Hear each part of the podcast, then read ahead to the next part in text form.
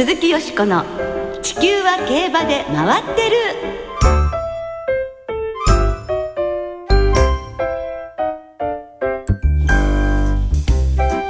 皆様こんばんは鈴木よしこです。お元気でいらっしゃいますか？地球は競馬で回ってる。この番組では週末の重賞レースの展望や競馬界のさまざまな情報をたっぷりお届けしてまいります。今夜も最後までよろしくお付き合いください。今日ご一緒してくださるのは久々2回目のご登場中野ライターアナウンサーです。はい中野です。どうぞよろしくお願いいたします。よろしくお願いいたします。なんと2月22日以来ということで、ね、およそ10ヶ月ぶり。いやそんな前とは思えませんけれどね、うん、まあ相当久しぶりだなというのは思うんですけれどもはい、今日楽しみにやってまいりましたどうもありがとうございます。よろしくお願いいたします。まあそんなに昔の思わないというのは本当にそれだけあの月日の流れるのが早く感じられるわけですけれどももうあとね競馬も2週ということで、うんはい。すところ今年振り返ってどうでしたか？今年の競馬ですか。はい。でもいいシーンをいっぱい見られたなってのは、近年の中でもかなりこう各時期各時期にいいシーンがあったなっていう意味では、競馬としても充実した年だったんじゃないかなっていうのはすごく感じますね。そうかもしれませんね。ドラマがいろいろあったようにも思いますもんね。まあそのあたりこの後触れていくことになるかと思いますけどね、はい、そうですね。そしてまあドラマと言いますとですね、はい、先週の日曜日、香港のシャティン競馬場では香港国際競争が行われまして、日本のロードカナラワが香港スプリントを5馬審査で圧勝。連覇を達成して優秀の美を飾ったんですね。強かったですね。強かったですね。中山競馬場でも全レース終わった後、はい、真っ先にあれが流れましてね、はい、拍手ものすごかったですね。えー、本当に強かった。岩田騎手も自信を持って持って乗られたみたいですけどね。そうですね。でレース後には今までで一番強いレースでしたと、はい、まあ語っていたということなんですが、はい、本当に圧巻の走りを見せてくれました。はい、これで去年のスプリンターズステークスから G16 連勝と素晴らしい成績で競争生活に幕を開たわけですが、はい、来年ですね年が明けて1月12日か13日に京都競馬場で引退式を行ってその後北海道で芝馬生活を送ることになります、ね、子供たちも楽しみにしたいですね、はい、そして香港バーズの飛鳥栗ちゃんは7着。香港カップの統計ヘイローは勝ち馬から一馬審査の2着と、まあ、大健闘でしたね。惜しかったです。あそこまでいったら勝ってほしかった気もします、うん、まあいい競馬を見せてくれました。今年の日本の競馬もあと2週盛り上がっていきましょうはい鈴木よしこの地球は競馬で回ってる。この番組は JRA 日本中央競馬会の提供でお送りします。鈴木よしこの地球は競馬で回ってる。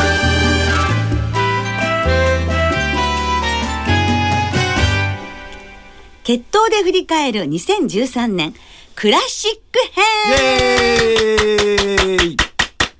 というわけで、先週の2歳編に続きまして、はい、決闘で振り返る2013年、今週はクラシック編をお送りしてまいります。今年の3歳クラシック戦も名勝負あり、ドラマあり、感動いっぱいでしたね。本当にそうでしたね。はい、そんな中で、えー、よしこさんは、どのレースがクラシック一番一緒に残ってますでしょうかね。ローマの休日のオードリー・ヘップバーン風に言うと、はい、それぞれのクラシック、それぞれに、はい、あ、でもやっぱりダービーです。絆ですって感じでしょうか。やっぱりローマが絆ということですね。なりますか。はい、そうですね。あゆさんもね、印象深いです、うん、しね、名称マンボも偉かったんですけどね。うん、え絆のダービーは、競馬場の雰囲気自体が、はい、久しぶりに、うん、なんかものすごくダービーらしい雰囲気に、数年ぶりになったからっていう感じがね、ね、第80回日本ダービーということで、うん、まあ、東京競馬場も競馬会もものすごくイベントを打って、はい、一生懸命盛り上げるっていうそれもこうそうしましてねあの初めて競馬見るっていう方もいらしたんじゃないでしょうか。そうでしょう、ね、盛り上がってましたもんね、はい、そこで武豊騎手僕は帰ってきましたですよ。ねねディープインパクト3区でねえー、ディープインパクト3区はですね去年のディープブリランテに続いて2年連続のダービー制覇、まあ、これ今後も、ね、っていう話なんでしょうね。そして菊花賞、はい、勝ったエピファネイアはですね、お父さんシンボリクリスエス、はい、これ初めてのクラシック制覇となったんですよね、ね。シンボリクリスエスはね、はい、シンボリクリスエス3区はサクセスブロッケンとかアルフレードといった活躍馬、多数いるんですけれども、うん、意外にもクラシックは初勝利なんですね。はい。そして今年のクラシックって言いますと、はい、これまであまり実績のなかったシボバの3区の活躍も非常に目立った年でしたよね。はい。ローエングリーン産駒のロゴタイプ、スズカマンボ産駒のメイショウマンボが3歳クラシックを制しました。そのあたりのことを中心に今週も血統評論家の吉沢ジョージさんにお話を伺いましたので、どうぞお聞きください。今年はローエングリーン産駒のロゴタイプが皐月賞、はい、スズカマンボ産駒のメイショウマンボがオークス、はい、秋華賞、はい、さらにはエリザベス女王杯を制したように3歳クラシック戦線はこれまであまり実績のなかったシュボバの3区が活躍しましたよね。はい、あ評論家中瀬のとこありましてね。あこの名称マンボっていうのは、はい、まあ母系もそう大したことないですよね。まああのだから G1 ずっと出走メンバーの中でまあ下から2番目のランクがやっとなんですよね。だから ABC だとやっぱ C なんですよね。でもうもし D までやるなら D, も D をつけてもいいぐらいの、えー、あ血糖評価なんですよ、えー、じゃあ本当に血糖評論家中瀬なところがそうですね。でまあ一方ででも、はい、まあこれでも20年前30年前はこれが当たり前だったんですよね。うん。だからある意味でこれはまあ一時的な現象かもしれないんだけどひょっとしたらこの現象とはしばらく続く感じもありますね。あなんか新しい流れがやってきたというような、うん、なぜかというと、やっぱりあのパッと見ればマイナーなんですけども血統はちゃんとしっかり、もう世界レベルだし、えー、実は G1 勝ってる馬もいるしね、はい、それだけもう日本は今もう贅沢になってて G1 勝ち馬が山のようにいてやっぱほらやっぱ G1 の数が一つだけっていうのはやっぱりもうそこその時点でいい牝馬をつけてもらわないというところがあってね、うん、だから配合牝馬さえアップす質がアップすれば同じような大物を出す可能性はこの中にありますよね。うんうん、そうするとあの NHK マイルカップの鈴鹿フェニックス3区のマイネル法などもね、そうそう。このスズカフェニックスだって僕、え。ー、これあのあれですよねローエングリンと一緒で母系はやっぱ世界レベルもう世界でもトップレベルの母系ですよね、うん、それをマイナーっていうものは非常に失礼なんですけど、え ーはいえー、だからもっといいは、えー、あの品をつけてあげもらってほしいですね、うん、でもっとやっぱり大物出てくるはずですよ、えー、うん、でまあローエングリンが2世代目スズカマンボ3世代目の産駒ということだったので、あの初年度からのブレイクでないっていうところもそうですね。面白かったと思うんですけど。自由勝ち馬だから重賞勝ち馬も出してませんからね、うん、今まではね。はいそうなんです、うん、いきなり自分勝ち馬ですよ、ね、だからまあよくよくまあ辛抱してつけてくれたっていう感じしますよね、うん、2世代目3世代目までね、はあ、でも今年がそうだったっていうのは何か理由があるんでしょうか？今年の3歳新種馬のチカステナンゴですよね、はい要するに今の日本で最高の繁殖牝馬群っていうのはサンデーの血を受けた繁殖牝馬がトップレベルなんですよね。はい、それがどこに、まあ、キンキングカメハメに行くかどこに行くかでかなりそのバランスが違ってくるんだけど今年はそのシカステナゴにみんな集中していったんですよね。はい、それがもう見事にこけたわけですよ。だから全体的にレベル下げたですね。その分だから逆にこのちょっと地味な脂肪の子が浮上してくる。ローエングリンもだから非サンデー、えー、まあローエングリン自身がサンデーの血入ってませんから、はい、サンデーの牝馬につけられますよね。はいでそれで結局いあのロゴタイプが出た。はい。まああのロゴタイプのほかにロゴタイプが勝った朝日杯フューチュリティステークスで3着だったゴッドフリートもそうですね。ねローエングリン産駒ということですもんね。サンデー牝馬ですよねお母さんはね。はい、そうですね。そうすると今後もローエングリンからは大物が誕生する可能性っていうのも大きい。まあもう迷うことなくやっぱりサンデー牝馬行くと思うんです。調理の方程式になるんで。同じような大物出てくると思います。うん。ねそうであってほしいなって思います、うん、鈴鹿マンボはどんな勝負馬ですかね？これって思い出してみると2歳戦からよくずっと走ってるんですよね。はい。で、ほらハギステークでしたっけね、えー、レコードで走ったのそうなんです。スピードもある。本当は手なんだけど、えー、仕上がりも速くてスピードもあってただただ一つしか勝ってないんですね J1 をね。やっぱり日本はクラシック路線乗って皐月賞ダービー菊花賞を勝っていく路線じゃないとどうしても注目してくれないんで勝負がなる時にやっぱりどうしてもハンドを打っちゃいます。でも鈴鹿マンボウをやはりこうつけようっていうね、うん、方たちがそうですね。これまあまあ名名所さんの、はい、あのボケ名所さんのボケで、はい、まあ、かなり地味な模型なんですけどそこまあ辛抱強く持ってだからまあある意味でやっぱりオオーナーのが偉かったというのかな。はい、うんそして今年3歳世代はその他にもフェアリーステークスをロサードの娘クラウンロゼ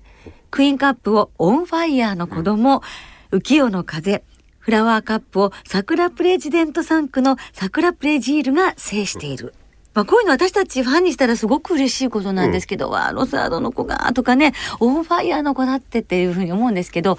ねいいこいいことですよね。やっぱりほら、まあ、ディープの全兄弟で、はい、でもほら、えー、重賞3着2着でし,、うん、しかで終わっちゃったとかね、はい、でもそれはやっぱり同じ遺伝子持って生まれてるわけだから、えー、種もあって全く変わってくるね。成功のかあの可能性は十分あるんですよね。だから桜プレイデントって、まあ、たまたま G1 勝てなかっただけであってそういう芝馬が結構漏れてるんですよ。うん、だからもっともっと他にもいるはずなんです。でもじゃあ来年あたりに、うん、あの期待するようなこの馬はちょっと面白いよっていう例えば朝日杯登録してる、ええ、あの例えばショウナンカンプの子2頭とかね。はい。あこれねショウナンカンプの子が2頭ね、うん、出ます。こういうのってあのまあオーナーブリーダーの道楽なんですよね。自分でほら阪神ジュベナイル勝ったショウナンパントルにショウナンカンプつけるなんてはいショウナンアチーヴ。あそれでショウナンアチーヴですよね。はい全く商売無視してるんですけどね。こういうのやっぱり夢がありますね。だから、こういう遊びの中からね歴史的な名馬が生まれたり名所万本のようにね、うん、なっていくところですね。あのそういう意味では結構応援したいですねこの湘南の馬は。はい。うん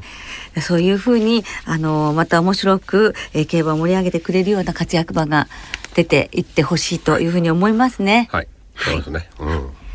2週にわたってお伺いいたしました。どうもありがとうございました、はい、どうもすいません。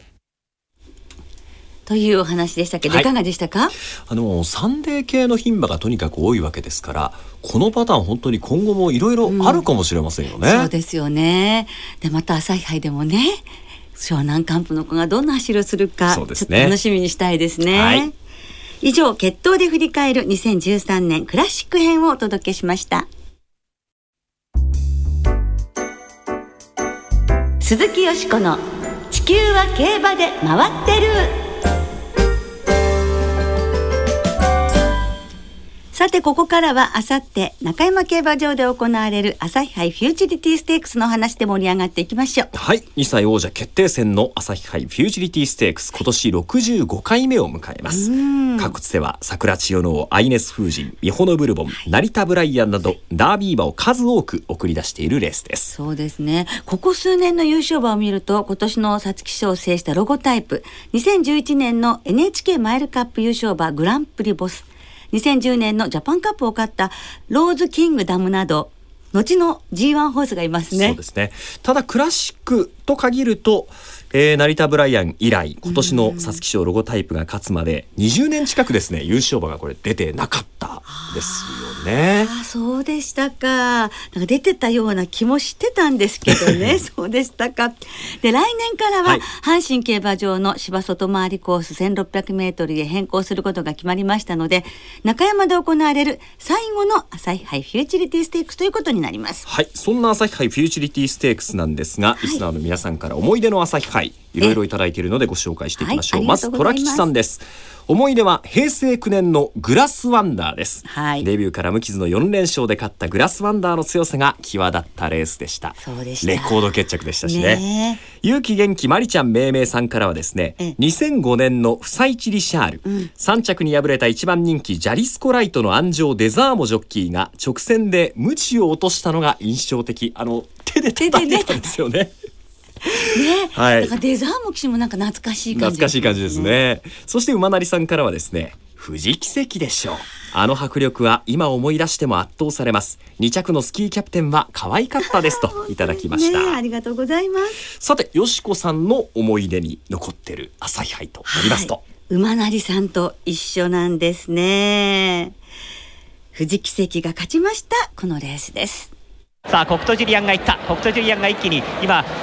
外に持ち出して富士奇跡の外まで上がって今2番手を伺うところ。マイヌルガーブも早めのスパートを見せています。4コーナーのカーブに入って残り400通過。後続集団からは東証フェルマが内をついて上がってくる。直線に向かいました。さあしかし先頭は日清ソブリン日清ソブリン先頭で内から富士奇跡。内ラストから富士奇跡一気に上がってくるか。北斗ジュリアンが外から。さらに追い込んでくる。間からはマイティーフォース。これはいい競馬になったが富士奇跡が内から抜けた。北斗ジュリアン大外からぐいぐいと追い込んでくるのは赤い帽子スキーキャプテン。スキーキャプテンが2番手に上がった。やはり一騎打ち。富士奇跡かスキーキャプテンか並んでゴールイン。2頭の一騎打ちになりました。富士奇跡か追い込んだスキーキャプテンか。という佐藤泉アナウンサーの実況でお聞きいただきました、はい、1994年富士奇跡が勝った朝日杯フューチリティステークスですがサンデーサイレンスの初年度3区だったんですよね。でデビュー戦は出遅れながら8馬審査で勝って、はい、もみじステークスは手綱を抑える余裕を見せてレコードで優勝、うん、で本命大本命で迎えた朝日杯ライバルは2戦2勝外国産馬スキーキャプテンったわけですけど、藤木関はお父さん譲りでね、漆黒の馬体で、で、スピードもありましたもんね。そうですよね。えー、持ったまま、鞭を一度も使わずに、ライバルを首差しの上でゴールにしたんですが、まあ、着差はちょっとなんですけど、内容としてはね、本当に強い内容だったんですよね。でも、クラシックの主役にもちろん踊り出るわけですけれども翌年弥生賞で屈腱を発症して引退、はい、わずか4戦4戦4勝でね。でまあサイネサイレンス3区の最高傑作などとも言われたんですがあのそのサンデーサイレンスがどんな子を出すんだろうっていうのでこんな強い馬が出たっていうことがまずびっくりでそのサンデーサイレンス伝説がまあ引退したのは残念だったんですけどやっぱこの馬から始まったって、はい、そうですよね。いう感じがしますもんね。いきなりでしたし、ね、いきなりですもんね、うん、スキーキャプテンも大変個性的な馬で強くって、うん、でこのスキーキャプテンは翌年ね、ケンタッキーダービーに日本長距離として初めて挑戦するという、ね、こういうこともあるんだってですから僕は、ね。そうですよね、はい、私たち南学見てるとわあついにケンタッキーダービーと思うんですけどねよかったですね、うん、でもその後ないという話なんですけれどもねまあそうなんですけどね、はい、だからまああのこの一日着馬というのは本当に歴史に残るね劇的なものだったのではないかなというふうに思いますね。この1994年どんな曲が流行っていたかというとこんな曲ご紹介したいと思います。TRF で寒い夜だから。鈴木よしこの地球は競馬で回ってる。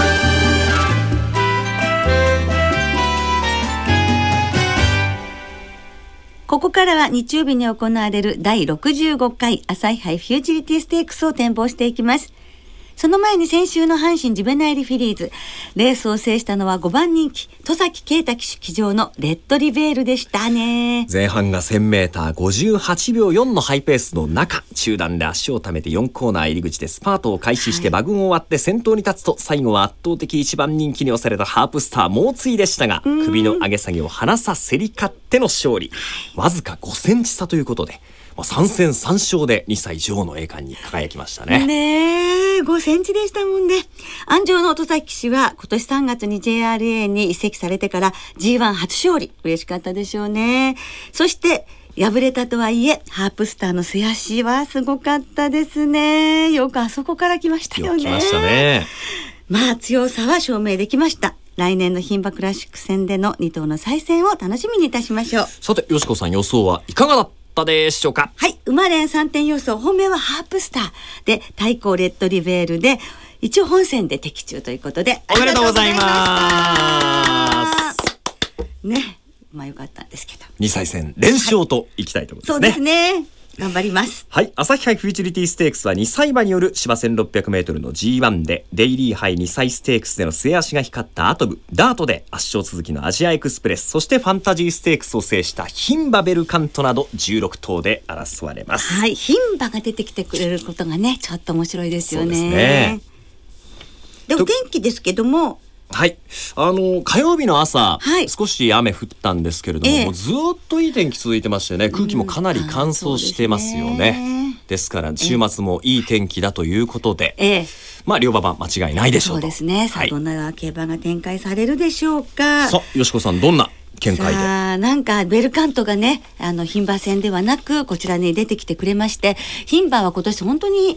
ハイレベルですのでだってボバ重賞勝ち馬ほとんどいないってそうなんですよね。ことですからね今年はね、はい、で1枠1番というね、うん、有利な内枠を引きましたのでこの強気のお嬢さんベルカントから行ってみたいと思いますね。これ迷わずこの馬が先導する格好になりますかね、はい、そうですね。で竹豊騎手もこれを勝てば全 G1 制覇ということですものね。ねさあ、そのシーンが見られるかどうか楽しみですね。それからアトム。はい、名前がいいし強いじゃないですか。私今年の手塚金、手レースぶりですよね、はい、そうです、うん、ね。そしてあのプレイリアル。はい。はい。第二のコスモバルクと言われていますけれども、この馬の勝つシーンも見てみたい気がします。うん、そして、えー、先ほど吉沢さんの話に出てきましたけれども、湘南カンプ3区からは、湘南和立の方を、えー、注目してみたいと思いますので、1番のベルカント、アトム3番、そして13番のプレイリアル、湘南和立16番に、1番から3と流して生まれんでいきます。生まれん3点。はい。はい。はい、じゃあ、中野アナウンサーは？僕はプレイリアル、前走これ、本物だなって思いましたね、そうですよね。負けて本当悔しかったらしいですね第一騎手はね。ね。珍しくちょっと感情をあらわにしていたっていうことを聞いてますのでね、えー、サプレイアンドリアルどんなレースをするのか楽しみにしたいなと思っております。はい楽しみがいっぱい。朝日杯フューチュリティステークス的中させて楽しい週末にいたしましょう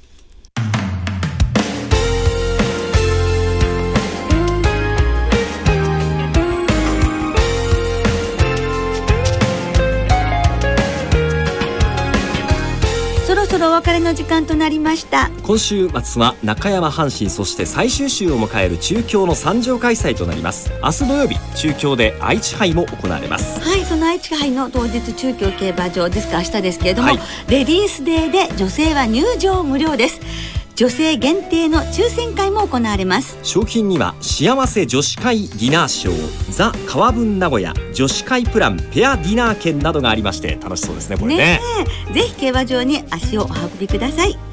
そしていよいよ来週は有馬記念です16日月曜日から22日日曜日までの7日間にわたり競馬の楽しさに触れられる有楽町有馬記念。輝け今年最後のビッグチャンスグランプリウィークを有楽町駅前で開催します。期間中は有楽町駅前エリア全体が島をイメージした緑色の LED ライトに彩られるほか子供から大人までどなたでも有馬記念にまつわる体験ができるさまざまな催しを行って有馬記念を盛り上げていくということです、ね、そこに行って有馬記念の気持ちを盛り上げてそして当日にね中山へ、はい。ね、足を運んでいただきたいと思います、はい。では週末の競馬存分にお楽しみください。お相手は鈴木よしこと。中野ライタでしたまた来週元気にお耳にかかりましょう鈴木よしこの地球は競馬で回ってるこの番組は JRA 日本中央競馬会の提供でお送りしました。